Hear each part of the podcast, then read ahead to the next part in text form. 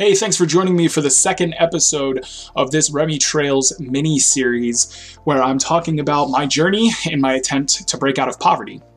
So, just to kind of recap a little bit, we talked a little bit about my past and my childhood and the struggles that my parents faced from like a 30,000 foot overview, right? Because my goal for these episodes is to keep them pretty short, keep them, you know, under 15 minutes if possible, um, so that you can listen to them real quick in, in a short commute or or just uh, it's it's my intention.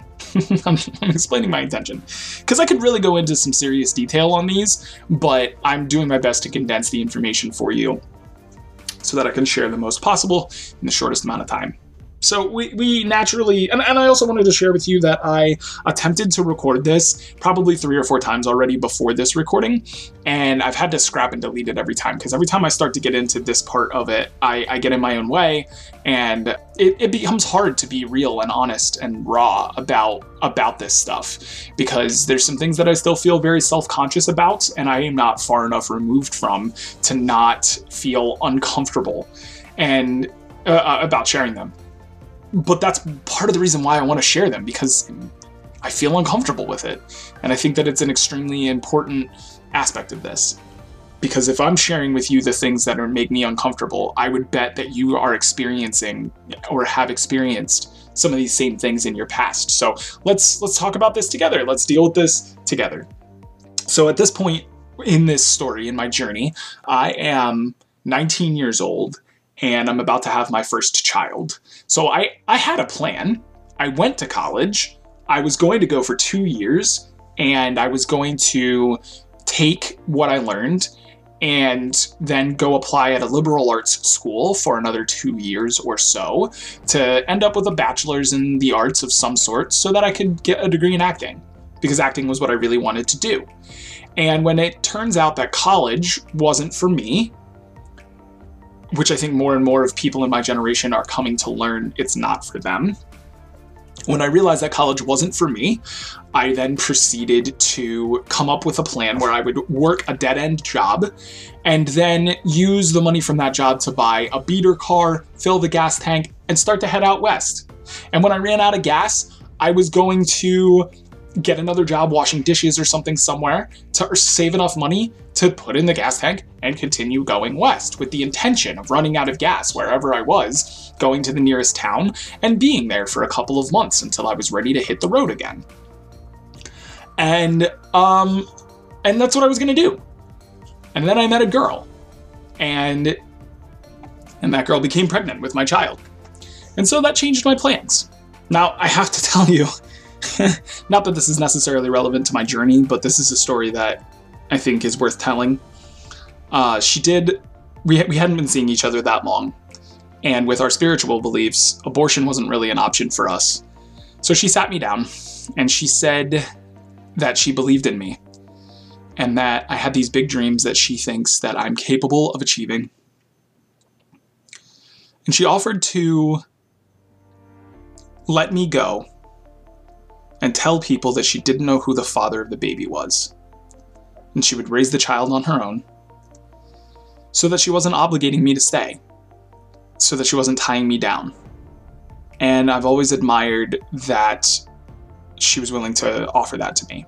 I, I, I didn't take it, I didn't even consider it for a moment, but that kind of selflessness is something that I've rarely ever encountered and she may not have been capable of grasping the enormity of the consequences of what she was saying at that time, being a 21 year old.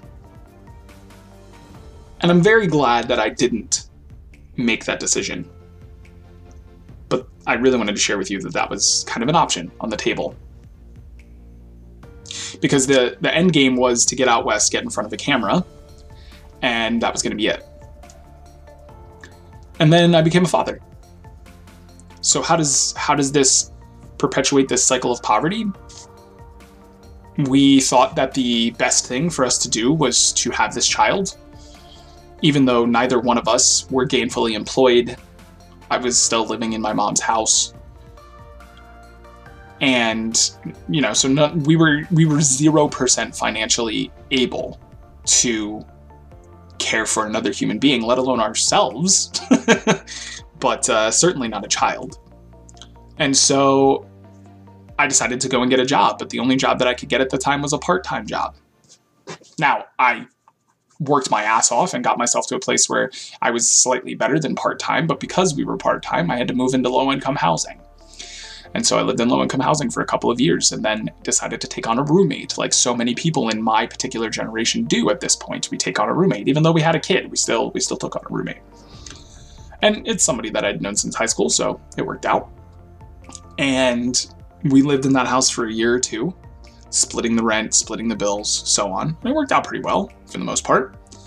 And then we moved out of that place and I got myself a job that paid better. Uh, I, I moved through retail jobs pretty quickly. Over the course of several years, I worked in several different stores, being promised more money and more hours, and those things were generally delivered, but I was also promised greater promotions, which these are things that were generally not delivered on.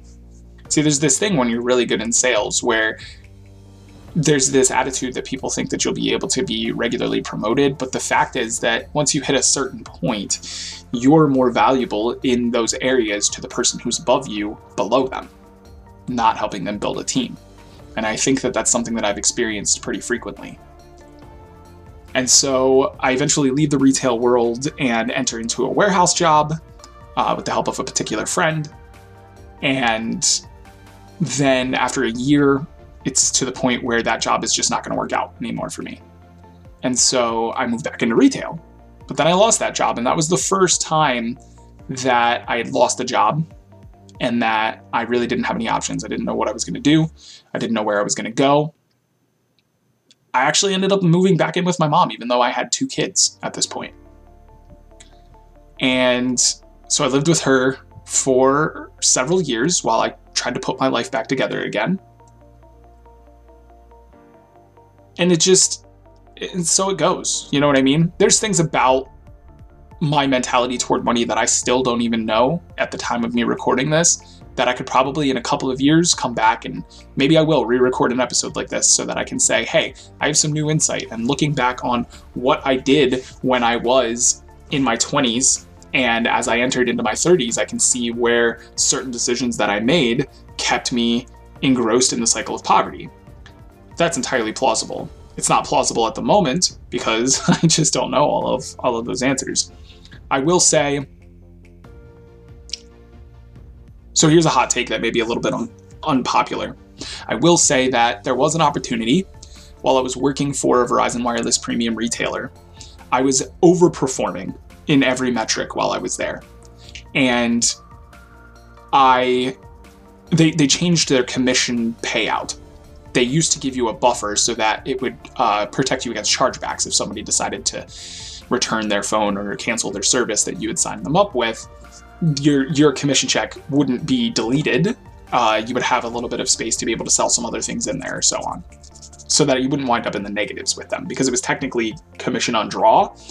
They would pay you, you know, 1972 every month the first paycheck and it was twice a month and the first paycheck was half of that and then the second paycheck was what you made in commission minus the second half of that. So if you only made up to that second half of the 1972 or 1792 or whatever it was, um, then that's what you would make. But if you made that that uh, that figure, and then whatever you made in excess of that, you would get that entirety of that. So it was kind of like a draw on commission, but not really. Well, they decided to move up that pay pay schedule so in one month, I received two commission checks. So I think I cashed a good somewhere between three and five thousand dollars worth of paychecks that month, um, just on straight commission, which was cool and which was exciting. I didn't realize at the time that they were doing that because they were selling the company. But my point is that I had accrued a tremendous amount of cash, and that's tremendous in my income bracket. If you're sitting on five G's, when you were only expecting maybe a third of that, that's a lot of money. And that's more than enough money for me to have been able to take that and move out of my mom's house. And I think looking back, it's probably exactly what I should have done. Mom was struggling because of a situation where my one of my siblings was living in the house before I had moved in and during my stay, and that sibling had addiction issues that they struggled with.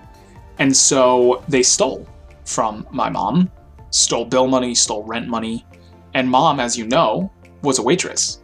She didn't exactly have a ton of that money put back.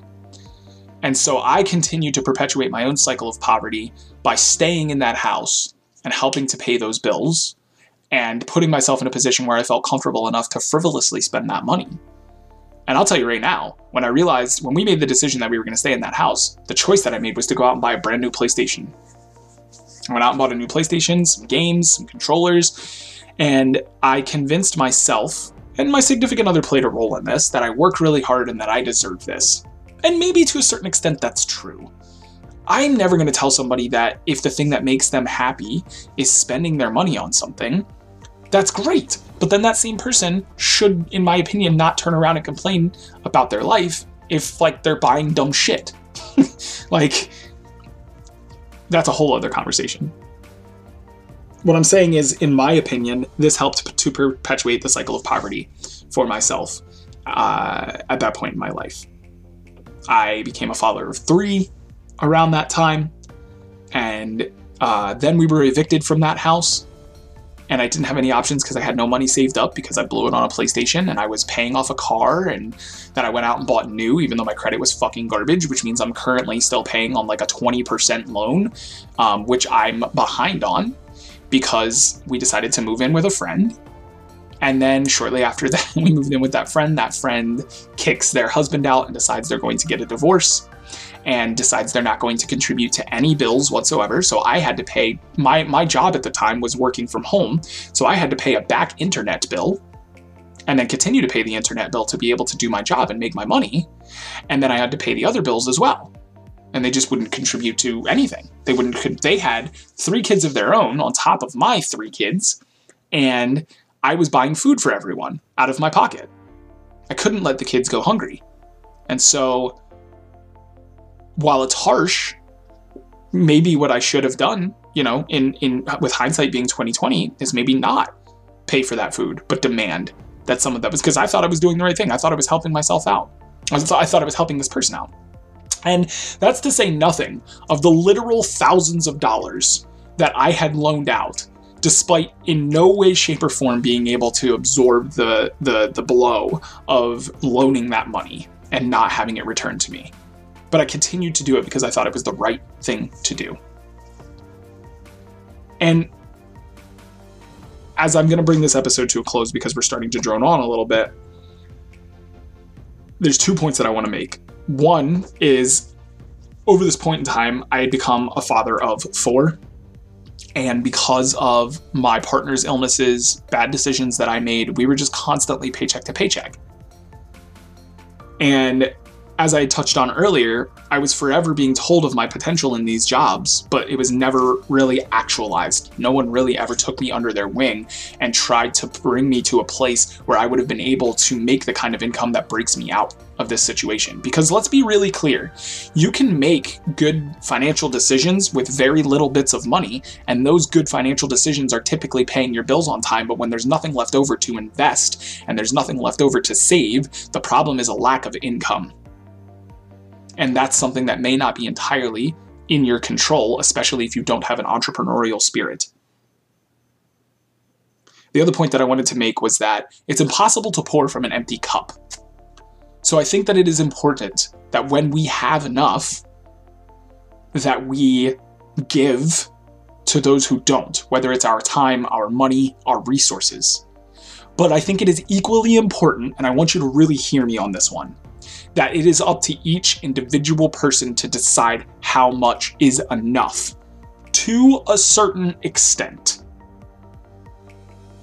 And I'll I'm very confident that I'll be speaking more on my opinion on whether or not anybody on this planet should possess a billion dollars or the fact that to be in the upper 1% of the richest nation in the world, you only have to have an income of $400,000 a year, but still I think should be taxed proportionally in a place that doesn't continue to crush the middle class. We're way off topic here. Friends, thank you for listening.